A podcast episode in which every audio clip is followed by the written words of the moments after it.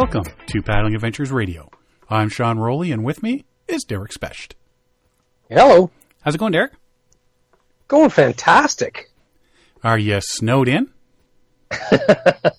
we sort of were like we. Uh, so yeah, this week it's it's uh, it's been an exciting week. We finally winter has finally showed its uh, reared its head, and uh, yeah, it was. Uh, it's just there's a lot of snow. It snowed for like a day, Mhm. and uh, I our driveway got shoveled three times, and I managed to shovel three different driveways. So shoveled my driveway in the morning.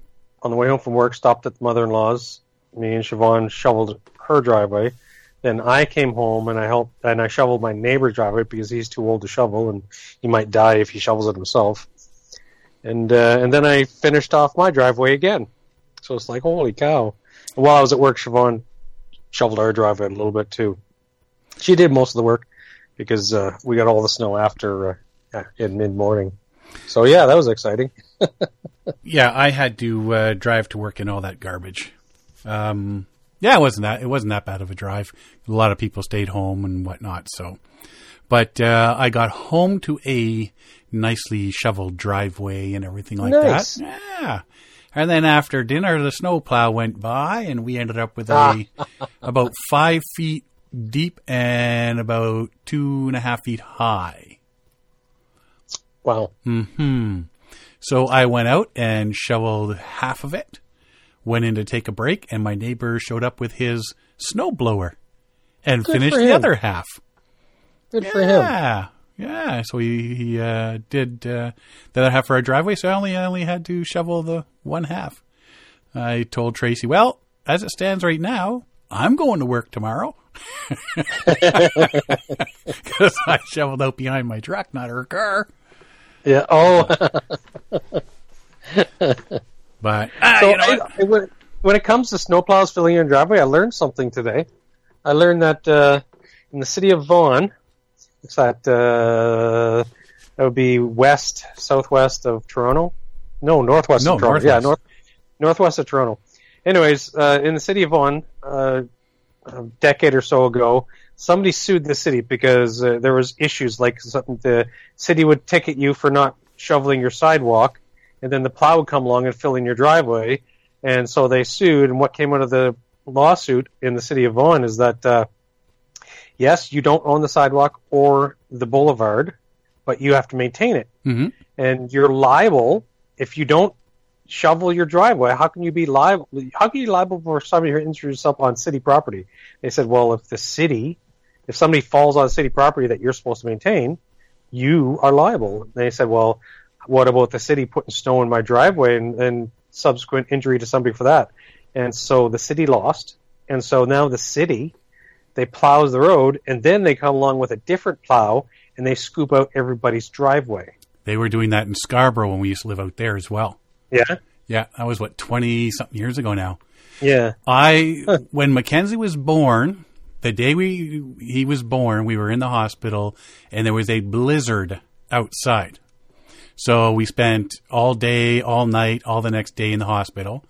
Uh, he was born, came home, and the bylaw had ticketed us for not shoveling our driveway. You were in the hospital. Uh huh. Phone him up. and told- Doesn't matter. You had to. You, you should have got a family member or someone to. Well, the the family was with us. Um, doesn't matter. You should have got Mhm. somebody to shovel it. Yeah, we Wow. fought it and, and lost. We had to pay it. Wow. Yeah, yeah. That's Scarborough. How much was that ticket? I think it was about seventy five bucks or hundred bucks, something like that. Okay. So it wasn't Yeah. debilitating, but still, it was a Yeah. it was a like a pain in the butt. Scarborough, Insulting. Ontario. Your bylaw office twenty three years ago. Douchebags. That's all I'm going to say. that's that's just that's just bad form. Absolute bad form. I had a neighbor a few years back, and uh, he used to he had this little ride-on plow thing, and so he he was uh, I don't know, I would say he's uh, specially employed. He was uh, he was on EI or welfare or something. Anyways, he'd like to every time it snowed, he'd do the entire block, everybody's sidewalk. That's and cool. uh, yeah, that was really good of him. So I'd you know buy him gas and get him a bottle of booze for Christmas type thing. and uh, but his neighbor on the other side, he didn't get along with her, and so she, like the instant it snowed, she'd call the city, and the city would come out, and he got a ticket once for uh, for not clearing sidewalk, and here he is, he is plowing the entire block, and the city gave him a ticket Wow. for not clearing snow. And it was based on her complaint. I ended up calling the city. I said, hey, uh, this guy does the whole block. Uh, you guys really got to pull back that ticket. I don't know whatever happened to it. But, uh, yeah, I thought that was pretty insulting. Yeah, It was just because it was a, it was a Karen neighbor, right? Yeah. You know, like, oh no, you can't, I can't believe you got a ticket. He's the guy that does everybody's sidewalk. All it takes is one, eh? Yeah, all it takes is one. But now, I've been contemplating for the last couple of years to go out and buy a snowboard. I think I'm going to, um, because it's always all that hard ice packed snow from the road that kills you at the end, right? Yeah, yeah. My problem it. with snowblowers is I would be having too much fun with it. I would just be I Yeah. I would just be using it for the sake of using it. I'd be building clear the street. volcanoes. There's a volcano in the middle of my yard. What's going on? Excuse me, neighbor. Are you using that snow? can I can I have it?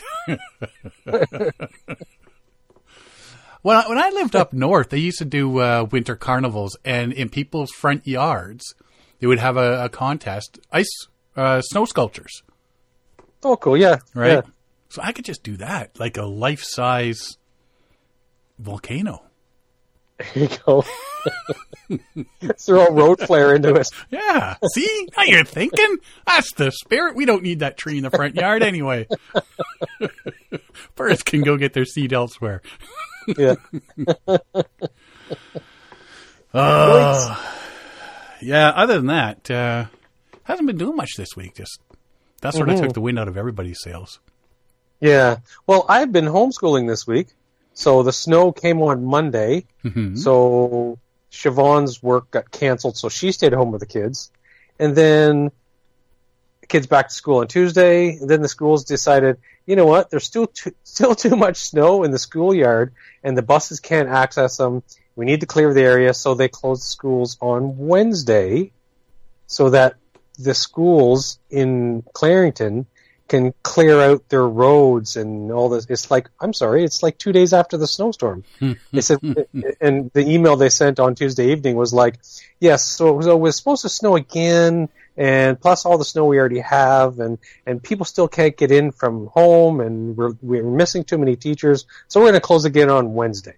It's like, what? I remember it, it, it took a, uh, it took an insane amount of snow when I was growing up for there to be a snow day. Kids just don't understand these days. Yeah. I remember we used to have to go to school in the snow, Uphill. both ways.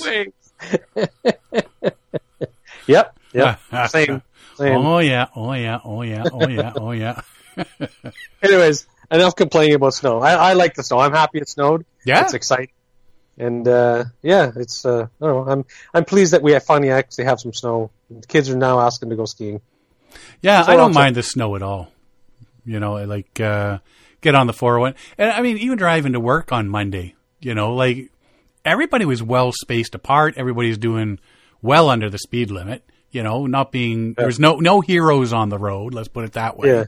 The the slow lane was where people were pulling over to get out and bash off their their windshield wipers because it was wet snow and all that garbage. Yeah. Uh, so you know that was everybody would let them, and then they'd sort of gain speed and pull back into the middle lane, and we'd all continue on, sort of thing. So it was a pretty decent drive in. hmm Coming home, there was one lane. and everybody was, you know, like about four car car lengths away from each other and tootling down at about 60 kilometers an hour and all the way home. It worked out well. hmm If more people it's would rare for- stay home, Right. so one last snow thing I want to mention. Uh, you you follow Lure the North, correct, on Instagram and so on. oh yeah, yeah, yeah. They are three days in on their trip so far. hmm So they're going from the uh, the uh, right from what is it, Highway 10 or what? No, you know, up near Cochrane, and they're going all the way to Moosonee Moose Factory, I believe, right? Yeah, they're they're walking right up to Moose Knee. Yeah, yeah. So that's quite the trip. That's exciting. I'm following that.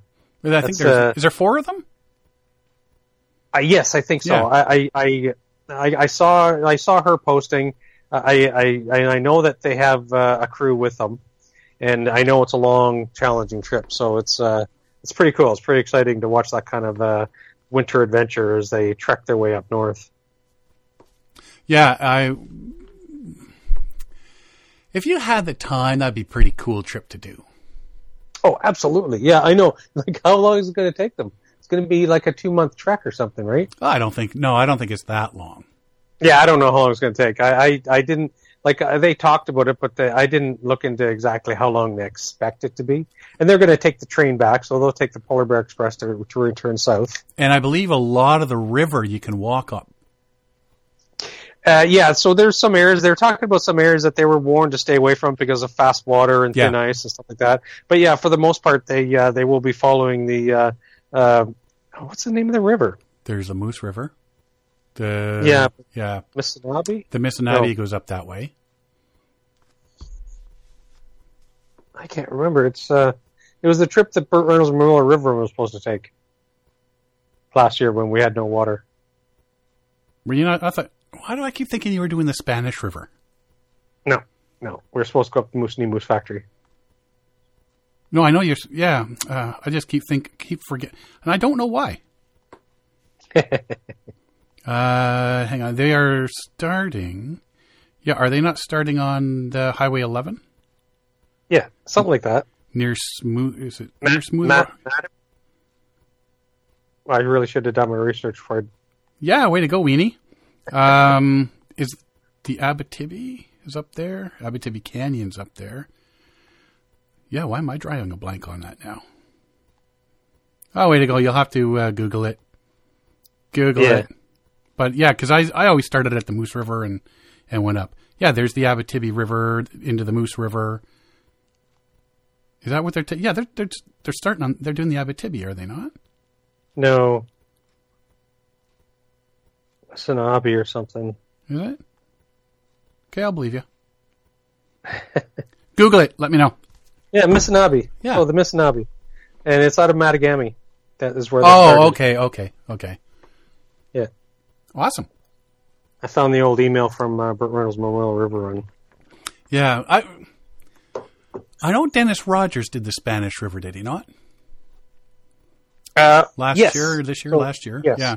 Yeah. Maybe that's why I got it stuck in my head. Yeah, and Burt Reynolds, I think uh, our second year we did the Spanish. So first year Dumoine, second year Spanish, third year Noir. Noir.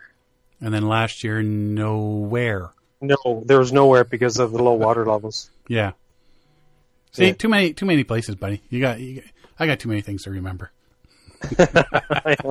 And we're all old. We're getting old, and that's why I'm going to buy me a snowblower. Yeah. uh, speaking of getting old, Ah, yes. there's a Kickstarter out there that you might be interested in because oh, it's a Kickstarter. Yeah, yeah. It sounds like they've passed some of these out already to get feedback on them. Yeah. Uh, but it's a, a Kickstarter. PacMotor. P A C Motor. All one word.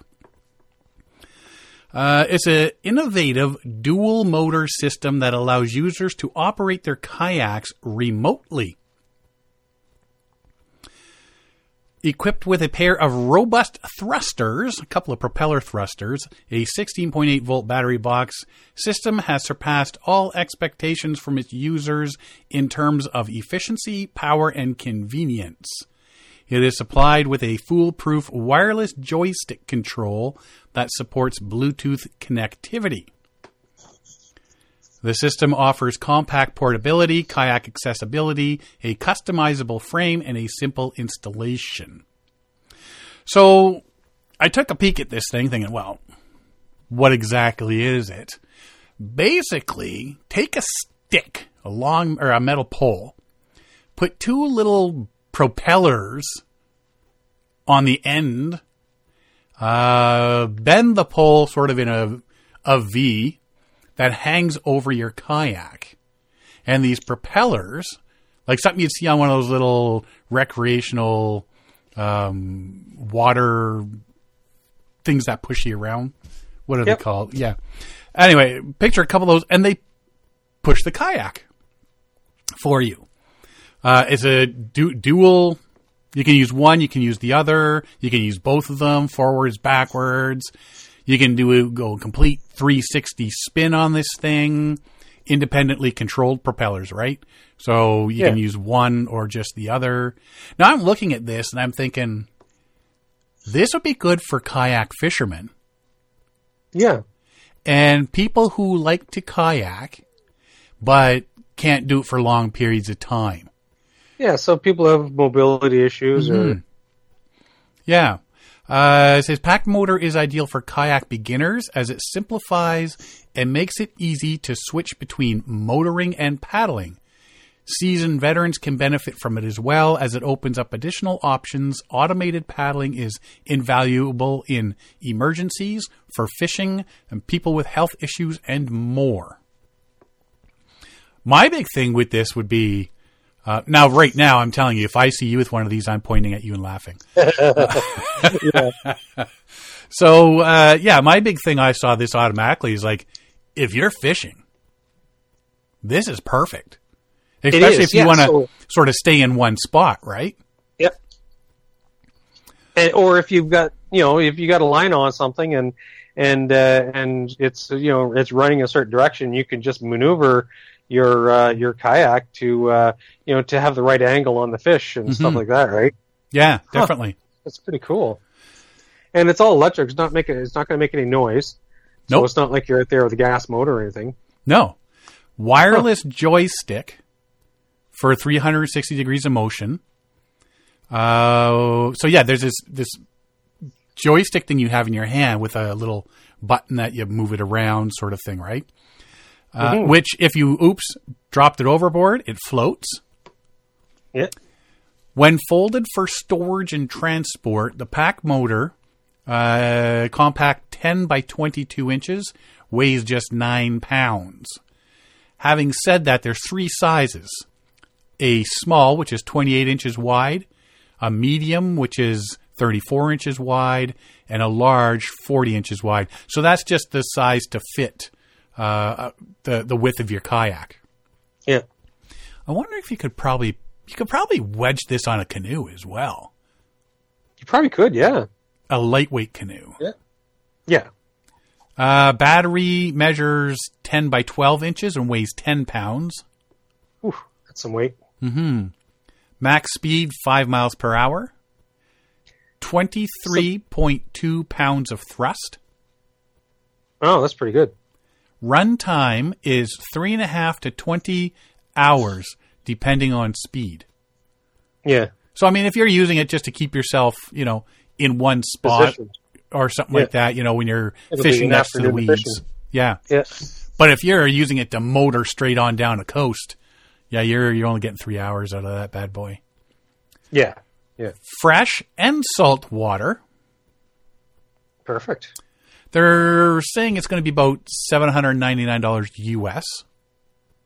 But if you go to the Kickstarter, um, of course, there's if you donate money and help get them reach their goal, they'll knock some off. You'll get a percentage, I think twenty or thirty percent off, something like that. And save money anyway.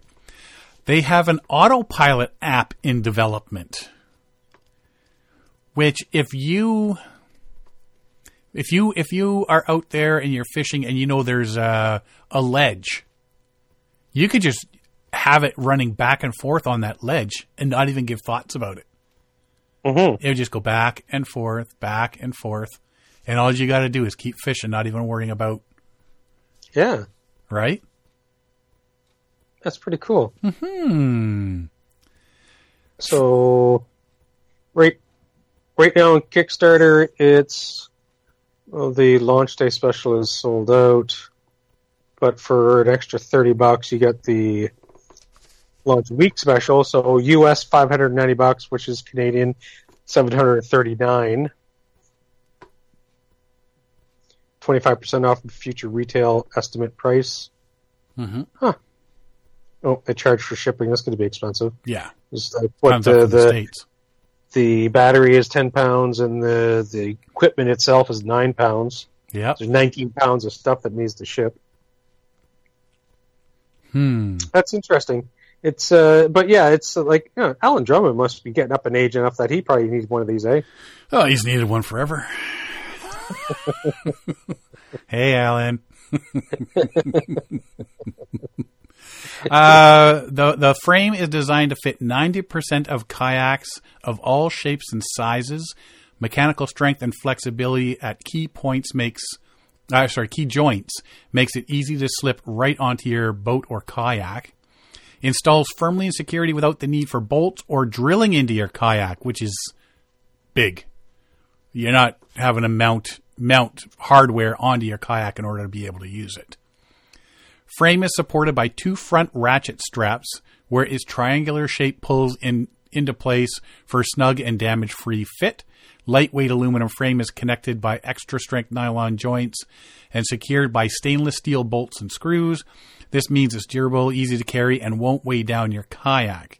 And then there's yeah the ratchet strap that goes around un, underneath and around, and then straps into the onto the back of the uh, um, cockpit of your kayak just to hold it all in place. And no more guessing about your charge with two separate displays. The PacMotor shows you exactly how much battery life is left in the remote and the motor. As an additional safety feature, our motor is designed to turn off if the remote battery dies or malfunctions. Which is pretty cool because you don't want to be heading out to sea and then your remote control dies. That, that may not be a good thing. uh, so if you go to PacMotor, P A C M O T O R dot com, uh, you'll you can see more information. There's a couple of videos, and there's also a link to their Kickstarter page if you want to check that out and, and see what they have to offer. But yeah, you know what? This is a pretty cool looking uh, jobby job for. Well, I think I think it's uh, it could really change, and we're talking about like people with mobility issues and stuff like that. Mhm. So it's it's like what we covered last week. There is a uh, oh, the one arm freedom paddle. Yeah, yeah, the one arm freedom paddle. So if you uh, if you are missing an arm, you can hook this rig on, and uh, you can paddle one armed, and it uh, it enables you to paddle. Mhm. And so the, again, now we're talking about mobility issues. So if you along the same lines, it uh, gives you the option of getting out on uh, on a uh, on a kayak or possibly canoe. I'm sure it could convert to. But uh, well, I'm it, so I think that that's pretty good. That's pretty neat for that perspective. Mhm. But I'm looking further into pricing now. The uh, the six hundred dollar US seven fifty two. It's for motor and remote. I don't know what kind of battery it is. I have to. I haven't left this page yet, but uh, the battery is separate. Oh, I thought The battery I. is six hundred dollars, You're kidding. seven hundred fifty two dollars. So Extra? I'm yes. oh, I So I totally gotta- missed that. It's got to be lithium ion or something. I I Right, thought the battery it's- was included. joystick. Yeah, so that that was uh, uh, I just came across that now. It's like, oh, oh my. So So you're looking at sixteen hundred bucks at the end of the day. yeah, And- Wow. and the fishing remote I see you can strap it right to your fishing rod. hmm So that's neat. I'm trying to figure out what. So the battery comes in a Pelican, its own custom-made Pelican case, and you have uh, military-style connectors to connect the battery to the motor. hmm So that's interesting. It's a waterproof battery case. It's a, like I said, a Pelican case. Um, 39 amp hour. That's pretty big. Yeah, I Huh. totally missed that part Yeah. when I was reading all of that.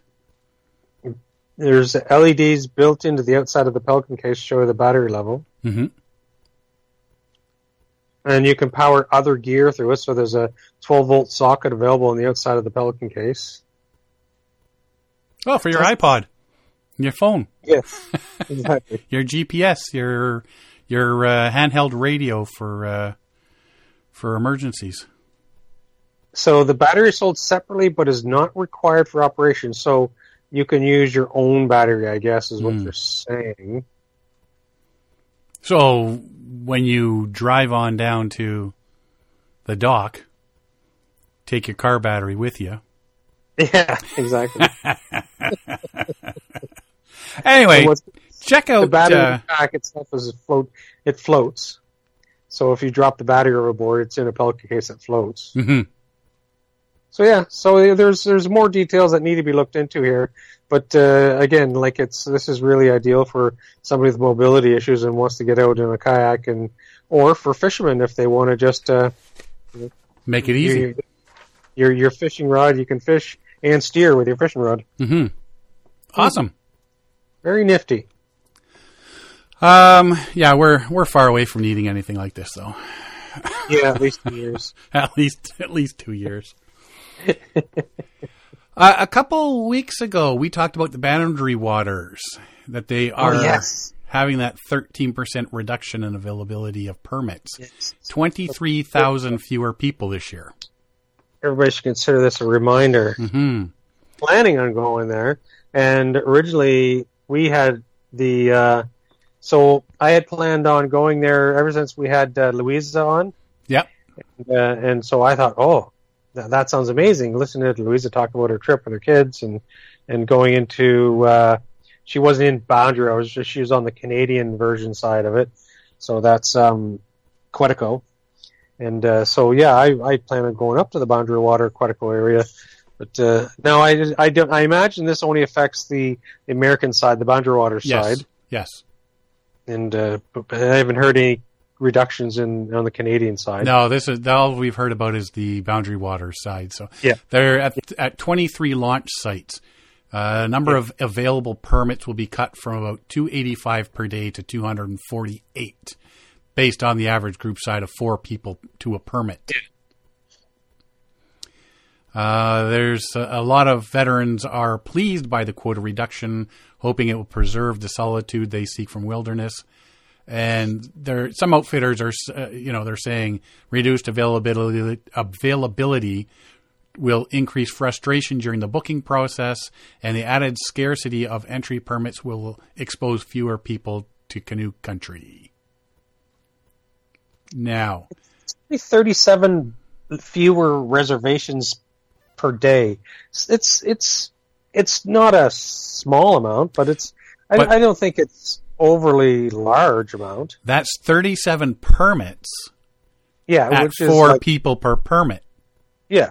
right so what's 37 but it times also- 4 Or yeah, you say four, but it could be a single people, like if somebody's going solo type thing, right? well that's what they're basing it on was the four people Yeah. that's how they get their 23,000 Yes, people yeah. per year Um, it is it is quite the reduction, Mhm. but you know, I, as we've seen ourselves, as as it has been evidenced uh, during this pandemic, as uh, people have been overrunning parks and uh, and the abuse to the backcountry is just like it's staggering. So Yeah. this is uh, this is a way for them to reduce that impact on on the natural areas by uh, just having too many people in there. And that's what one of the big reasons is why they're doing it. Yeah. So just a reminder that permit reservations for 2022 season becomes available starting at 9 a.m. January 26th. So if you're looking to go to uh, Boundary Waters this year, you better be hopping on that uh, computer next week. www.recreation.gov. Uh, that's where you're encouraged to book your trip. And forest managers encourage would be paddlers to have at least three travel options in mind before et- attempting to reserve a permit. Hmm. Hot diggity. Well, You know where you, the, uh, yeah. yeah, so you can you can uh, get all get get online and, and do your booking. Yep, absolutely. But you know where you can't go in a car is the Rideau Canal. yes. So, so like we say, everything relates back to some sort of paddle sport. So, uh, anyways, so I saw it today, and, and it- it's just it just blew my mind. It's like, what is going on with kids today? Anyways, this uh, woman, I, I she appeared to be in her late teens, early twenties. Anyway, she gets onto the Rideau Canal, which is uh, what is it? It's sort of the border between. It's, it's in Ottawa. Yeah, it's directly goes through Ottawa and then south through Ontario. Yeah. So anyway, she gets on the Rideau Canal. So it's a popular skating surface. So they keep it, they clear the ice and people skate on it, whatever. Anyway, so she got on there with her Toyota Scion, a nice yellow sporty car, and she was ripping down the Rideau. I'm not even sure where you find a ramp to get onto the Rideau because Had to be it's a like fish a uh, fishing ramp or a boat ramp. fishing ramp or something. Anyway, so she got on the Rideau, it was just ripping down, but she got into an area, and cottagers were saying, or the people that live on the banks of the Rideau were saying, "Oh, this is a it's a high flow area." Like the Rideau itself is pretty slow moving, but in some areas where it bottlenecks at uh, high flow and thus thinner ice. Anyways, she uh, she got her car plunked through the Rideau into the water, and uh, and uh, the, like, uh, the local residents saw it happen, and so you know, yeah, they heard the car ripping down there. The people were you can see videos. Everybody has a has a video camera nowadays in their phone, so showed her ripping on by, and then it shows her going through the ice. And then when the rescuers are going, oh, you know, they they started getting people together, getting ropes and and so on to rescue her. And and uh, one of the neighbors they had a uh, they had a kayak uh, uh, on the back of their backside of their house, and so they tied a rope to it and slid the kayak. See, it's kayak related. Yeah. They slid the kayak out to her, and uh, she hopped onto the kayak, and they pulled her ashore. She never even got wet.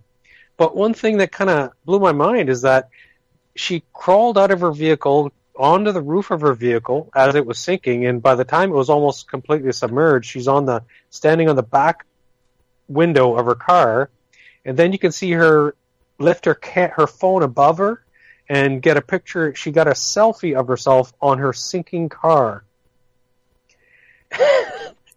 and it's like, what? She took the time for a selfie? So I guess if, if there's no pictures, it didn't happen, right? well, anyways, there's pictures. See, oh yeah, lots of pictures, lots of video. There's video of the uh, of the uh, of the people who live there. People of videos of them rescuing her with their kayak and and dragging her ashore without getting her wet. So it was, uh, but yeah, she, uh, I don't know. She said she'd do it again. It was so fun. Like what? Yeah. So she was quoted as uh, somebody says, "What what's going on? Why'd you do that?" She goes, "Oh, it was so fun. I'd do it again." Like, They figure uh, she she went about 30 kilometers on the ice. Yeah. Yeah, that's incredible. Like she's still alive by pure luck. Yeah, I know, right? She was um, uh, she was charged with one count of dangerous operation of a motor vehicle. Yep, You know, now environmental damage from the fluids of her car. exactly. So Right. that car, it's going to take a while for them to get that car out of there. It's going to be sitting there on the bottom. Like I doubt they're going to leave it till spring. So, s the, I imagine somebody's going to come along, cut the ice open, and drag it ashore. Mm-hmm. So it's going to have to come across somebody's back lawn when they get it ashore. And uh, so in the meantime, whatever fluids are in the car are e- oozing out, right? So you know, radiator fluid, engine oil, and and uh, you know what washer fluid and all that stuff, right? Brake fluid, everything's going to be leaking out of that sucker. That's going to cost her a pretty penny to get it out too. Oh yeah, yeah. She's she would be responsible for the uh, the to remove the vehicle, and I'm I'm I'm wondering if her insurance company is going to cover this, or if it's going to have to come out of her pocket because because normally if you're in an accident, the tow truck and recovery of your vehicle is is covered by insurance, and your car replacement value is covered by insurance. But I'm wondering if her insurance company is. is it's it's be hard for an insurance company to miss this. hmm So you know, it's like, uh, so you know, what, what were you saying about uh, like you know, like uh, farmers insurance? or something? hey, State Farm, am I insured if I hit an animal? Yes. What did you hit? A fish. yeah, I don't think Jake from State Farm's going to cover this one, baby. No, no, no. I, I would think that the insurance company wouldn't because it's uh, it's not like it was an accident. It was uh, it was you could almost consider it purposeful, Yeah, and uh, so it's not like you know insurance jobs are covered by insurance. It's uh, it's uh, you know you can be charged for that type of thing. definitely. So, yeah, it was uh, very bad decision making on her part, and uh, and a lot of people are going to have to uh, live with the consequences, like the you know the contaminants in the in the Rideau Canal, the the uh, the neighbors who have to deal with the car in the backyard, and and so on, right? But at least uh, dude had yeah. a kayak that he could help her out. Yeah, good for him, eh? Yeah. And it was brilliant 'cause he just he just pushed the kayak out. It it he shoved it out. It came right out to her, and she just hopped onto the kayak, hands and knees, and uh, and like a couple guys had uh, had the rope, and they just dragged her across the open water, then across the ice, and dragged her up up to the shore, right on the kayak. Wow, what's wrong with some people? I know. I tell you. Yeah, that blew me away. It's like, what's going on? yeah. Uh, let's take a quick break here, and uh, when we come back, we got a couple other things we're we're going to chit chat about. Uh, we'll we'll be right back after this. Hi, this is Derek Sprest. You're listening to Paddling Adventures Radio. If you like what you've been hearing, you can find out more by checking us out at paddlingadventuresradio.com, as well as on Facebook, Instagram, and on Twitter. You can find all of our episodes on iTunes, Google Play, and the episode page for our website, where all our podcasts are available for download or streaming. We love to hear from our listeners, so if you have a suggestion for the show or want to let us know how we're doing, please drop us a line. Thanks for listening. Enjoy the show. This portion of the show is brought to you by Algonquin Outfitters. Algonquin Outfitters, providing quality Algonquin Park backcountry adventures for the entire family since 1961. Whether you want to get on the water for a day or a week, the friendly staff at Algonquin Outfitters can help you out. Find them online at algonquinoutfitters.com or visit one of their 12 locations. Algonquin Outfitters, your outdoor adventure store, with locations in Algonquin Park, Muskoka, and Haliburton. Welcome back. So, I came across this one. This is kind of, uh, well, not kind of, it is sad. Founder of Lebanon's Canoe Kayak Federation has died. Uh, one of the most famous kayakers and rafters and founder of the country's Canoe Kayak Federation was found dead Wednesday. Uh, that was last last week after an alleged burglary at his house in the south of the country. Ali Muhammad Awada, who hails from the southern village of uh, Khiam, was discovered at his home near Al Karadi Bridge in a suspected case of a bungled burglary. He was the founder of the local canoe, kayak, and rafting club, which was headquartered at his home close to one of Lebanon's longest rivers, the Litani River. Uh, founder and former Secretary General of the Lebanese Canoe Kayak Feder- Federation, Awada had previously lived in Toulouse, where he once served as a technical director for the French Olympic team. So this wasn't just some regular old dude. Yeah, he did a lot. Yeah. Came to He Lebanon. did a lot for the community, and and he did a lot for yeah. So that's did it say how old he was? No, no, no, that it didn't say. Uh, it just says that he, he was in Lebanon in 1995 and established the Federation in a bid to introduce canoeing and kayaking as a means to unite people after 20 years of civil war. So that's what, since 1975, after 20 years of war, he comes and says, you know what, we, we got to, let's get together, we'll, we'll, we'll, we'll get on the river, we'll do some canoeing, some kayaking, uh, and whatnot, and uh, started bringing people together. He helped to popularize rafting in the country. Uh, he returned to Lebanon for good in 2000 after the conclusion of the South Lebanon conflict. He said he established the federation with the aim of developing the sports in Lebanon to produce athletes at a competitive level, as well as to allow more people to participate in them. So here's this this war that's ended, and he's sitting there trying to bring everybody in the country together, get them all, uh, you know, uh, look into the future. You know, um, because when you think of something like that, you're not thinking, "Hey, we got to get some athletes together." You know, But uh, that's what he was doing. He was, he was let's let's make these this federation. Let's get people out there. Let's get these athletes up to a competitive level, and you know they can compete at a uh, an international level. Uh, apparently, his death has triggered a social media frenzy, with many followers, friends, and members of his club mourning him and posting obituaries and condolences. And one friend posted a, a, photo of him uh, visiting the El Hermel uh, Assi River, one of Lebanon's top rafting and kayaking spots in 1998. So he was apparently quite loved, quite uh, respected. Uh, a lot of people really enjoyed paddling with him and everything, and he's he's going to be missed. And it's it's sad to hear something like this, especially when Yes, you got a, a, found, a founding member, right? Yeah. Uh, and I guess on the other side of the country, or not country, the world. Yeah, I guess that's almost the other side of the world. Peru.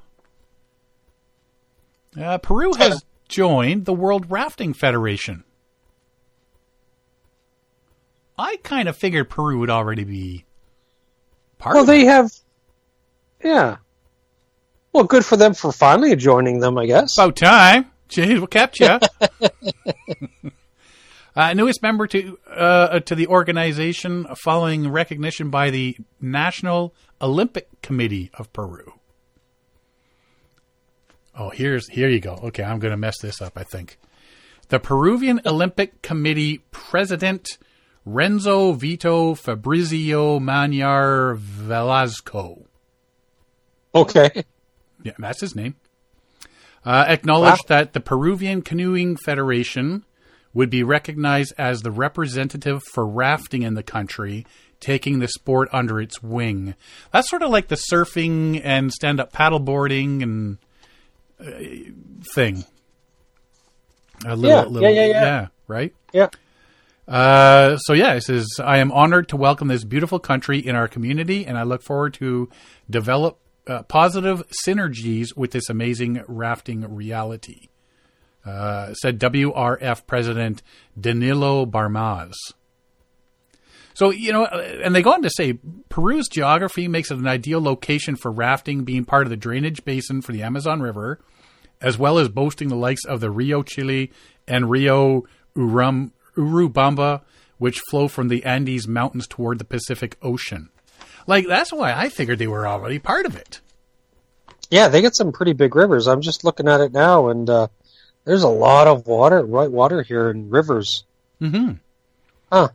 Yeah, I mean, when you got the the Amazon, I mean, Yeah. a lot of that's wide, and but it's got some pretty pretty wicked sections that you know you and and the rivers that flow into and out of. Like, yeah, I figured they'd be part of it because there's a lot of areas that you could go rafting. Maybe they've just been keeping it to themselves. Yeah, maybe.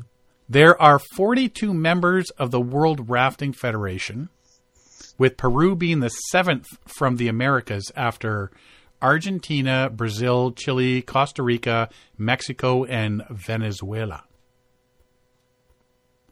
From the Huh. Americas. Yes. Well, that's pretty cool. So I guess the United States isn't part of it. Oh, There No, are I'm now curious. 42 members, with Peru being the seventh from the Americas.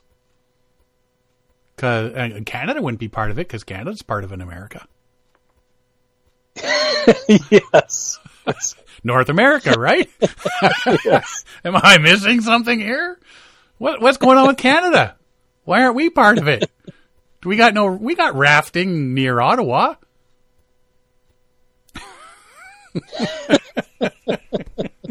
I don't know. I just live here. Yeah.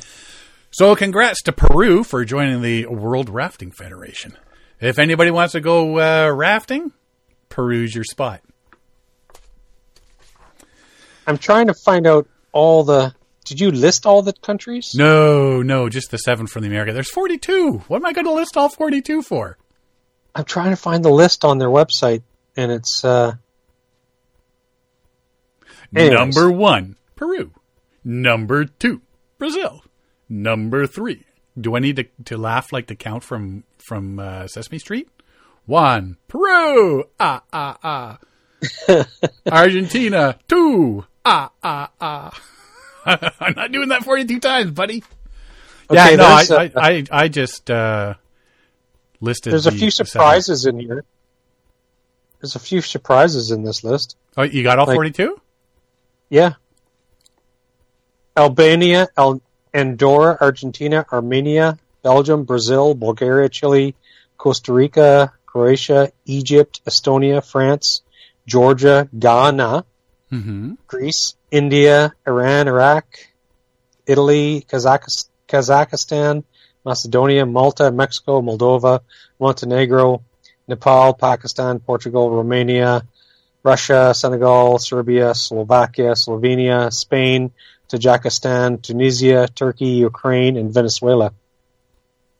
That Wow. was that was forty-two. Well, it Give says all members. So, so here we'll just pick the Americas. The Americas is Argentina, Brazil, Chile, Costa Rica, Mexico, and Venezuela. Um, yeah, so there's Africa, America, Asia, Europe, and Oceania. Wow. Oceania. Apparently, North America Is Just- not included. just not We're not part of the world. We're just not part of the world. Wow. And how many people? I mean, all the rafting opportunities, Yeah. especially in this, like the, the western states. hmm What's up with that? Somebody And- dropped the ball. Well, some of them surprise me just because I don't think of the country like Egypt. Egypt has white water. Sure.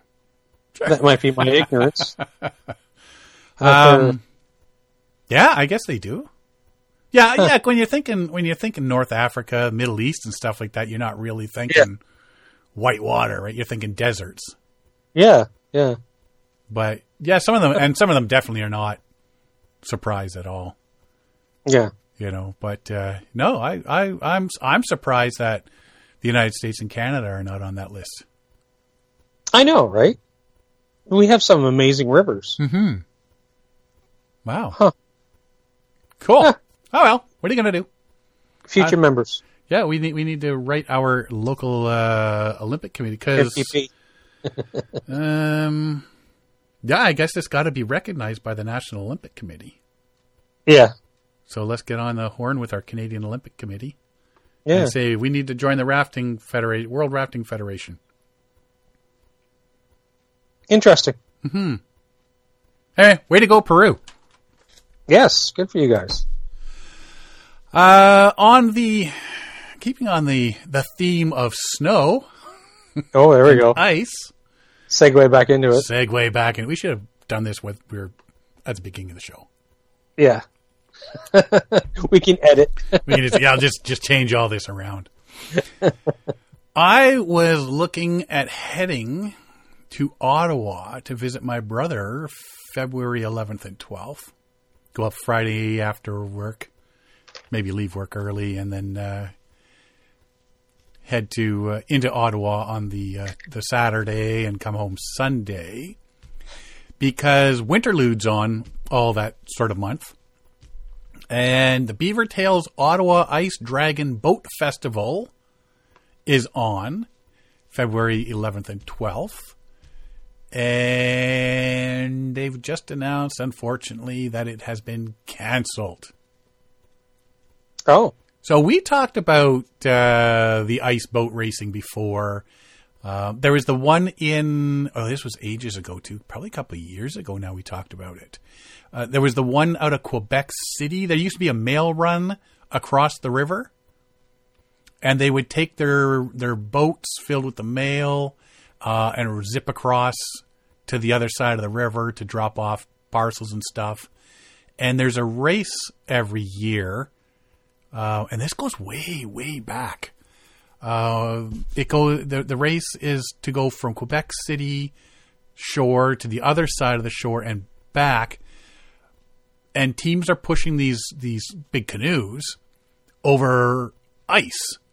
Yes. Uh, and sometimes it's broken ice, sometimes it's good flat ice, and uh, yeah, and it's this race that's been going on. but the uh, and that was that would have been pretty cool. But I I'm not going all the way to Quebec City for one day. Um, but the the dragon boat, ice dragon boat racing, you get these long.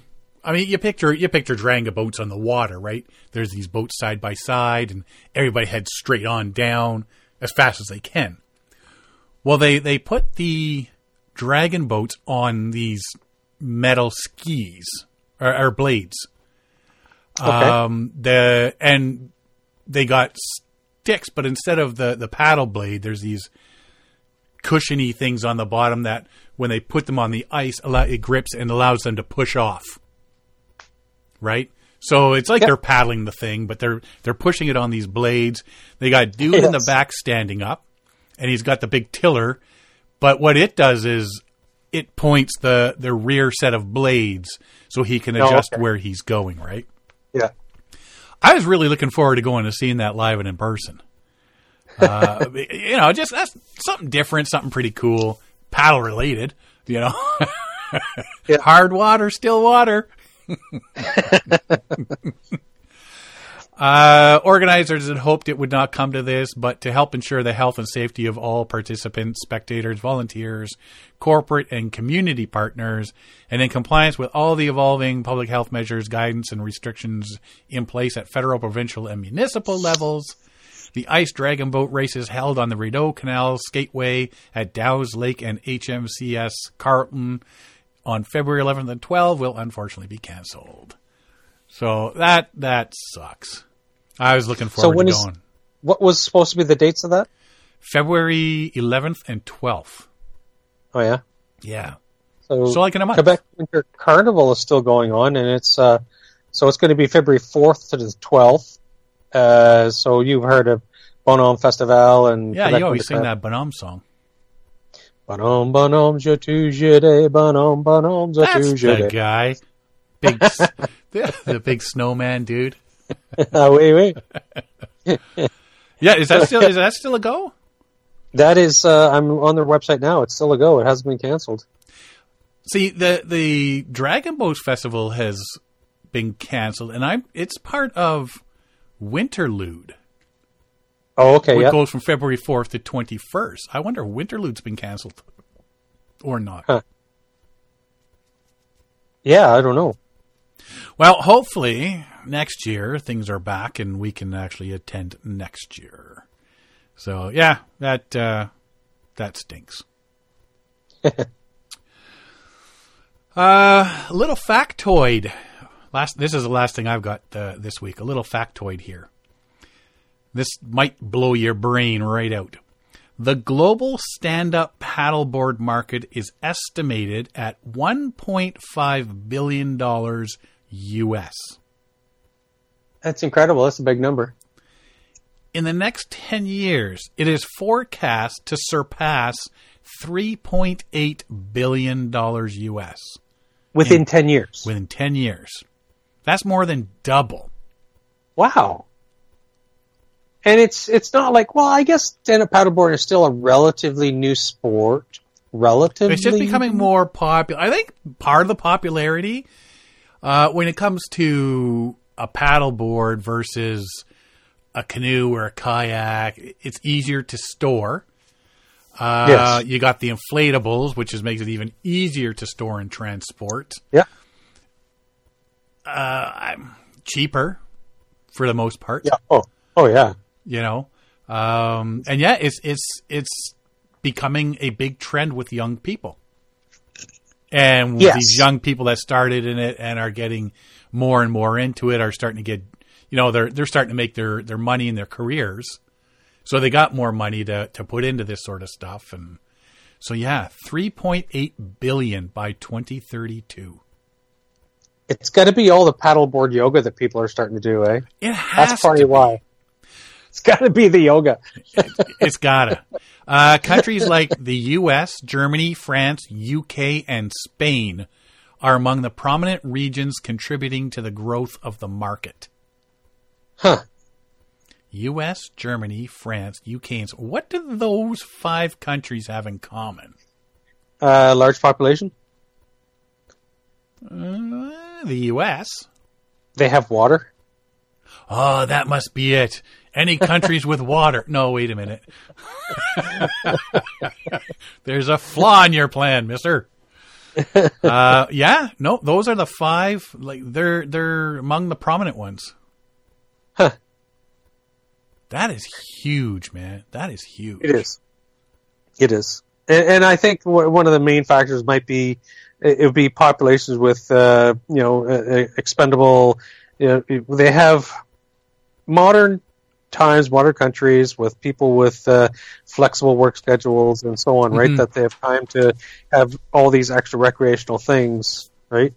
Well, when you look at it, like when you're looking at downtown Toronto, for instance, you see all the condos, the, the people that have Yeah. the condos. It is Oh, yeah. easier for them to take a, a, a stand up paddleboard up and store it in their condo than it is a canoe or a kayak. Yeah. A canoe and a kayak ain't going to fit in, a, in an Yeah. elevator. Because if you live on the 15th floor and you've got to Yeah. portage that canoe up the stairs, It ain't going to happen. you're using it once and then it's staying in your condo till you move. Yeah. I'm guaranteeing you that. And if you Yeah. sell it, it'll be you have to come and pick it up from my condo. yeah. So anyway, uh, that's all I've got this week. You got anything else to add? Oh, add? that's it. That's it. No, I'm. Wow. Yeah, yeah, that was it. eh? Uh, yeah. I was, I was, I was quiet in parts there where you're talking because I was looking up, trying to find uh, people's ages and looking at water r- river maps of Peru and and I was looking at Bonhomme Festival and so yeah, I was I was trying to multitask here and I. I should have done my research before the show. Eh, busy, busy, busy these days, man. Yes. You know, it's Yeah. uh yeah, this has been one of the busier weeks for me lately, so but and then the snowstorm throws everything out of out of whack Yeah. as well, right? So ah, So I did find out that uh, Winterlude, which goes from February 4th to the 21st, Yep. is uh, it is in fact canceled. Okay, so it's not just the uh Dragon Boast that's canceled, it's the whole Yeah, it's not just Dragon boats. So yeah, so the annual Winterlude Festival has been canceled due to COVID 19 concerns. It's right on their website. Ah, that's too bad because that's a big moneymaker and tourist draw. Oh yeah, yeah, and that's Yeah. what gets people out into in on, onto the Rideau Canal. You know, they can skate over top of sunken cars and hmm stuff like that, right? Yeah, maybe that's what she was doing. She was just she was trying to beat the rush to Winterlude. or she was she was she thought she was creating a Winterlude uh, uh, art installation. oh yeah, there you go. There you go. yellow car. I call this yellow car under ice. Yeah, yellow car standing on front bumper, Yeah, selfie on back. Yeah, Nothing but good times. yeah. Exactly. Alrighty, dude. Um, that's all. Yeah, that's. All. I guess that's it for this week. if you want to find out more about us, you can find us at paddlingadventuresradio.com. We're on Facebook, Instagram, and Twitter. You can download or stream our episodes on iTunes, Apple Podcasts, Spotify, Stitcher, Podbean, iHeartRadio, Player FM, and all your favorite podcast downloading sites. You can go to our episode page at paddlingadventuresradio.com and you can stream or download all our episodes there. If you enjoy the podcast, please share it with your friends, family, and fellow paddlers. I want to thank everybody for listening this week. I'm Sean Rowley. And I'm Derek Specht. We'll see you next time.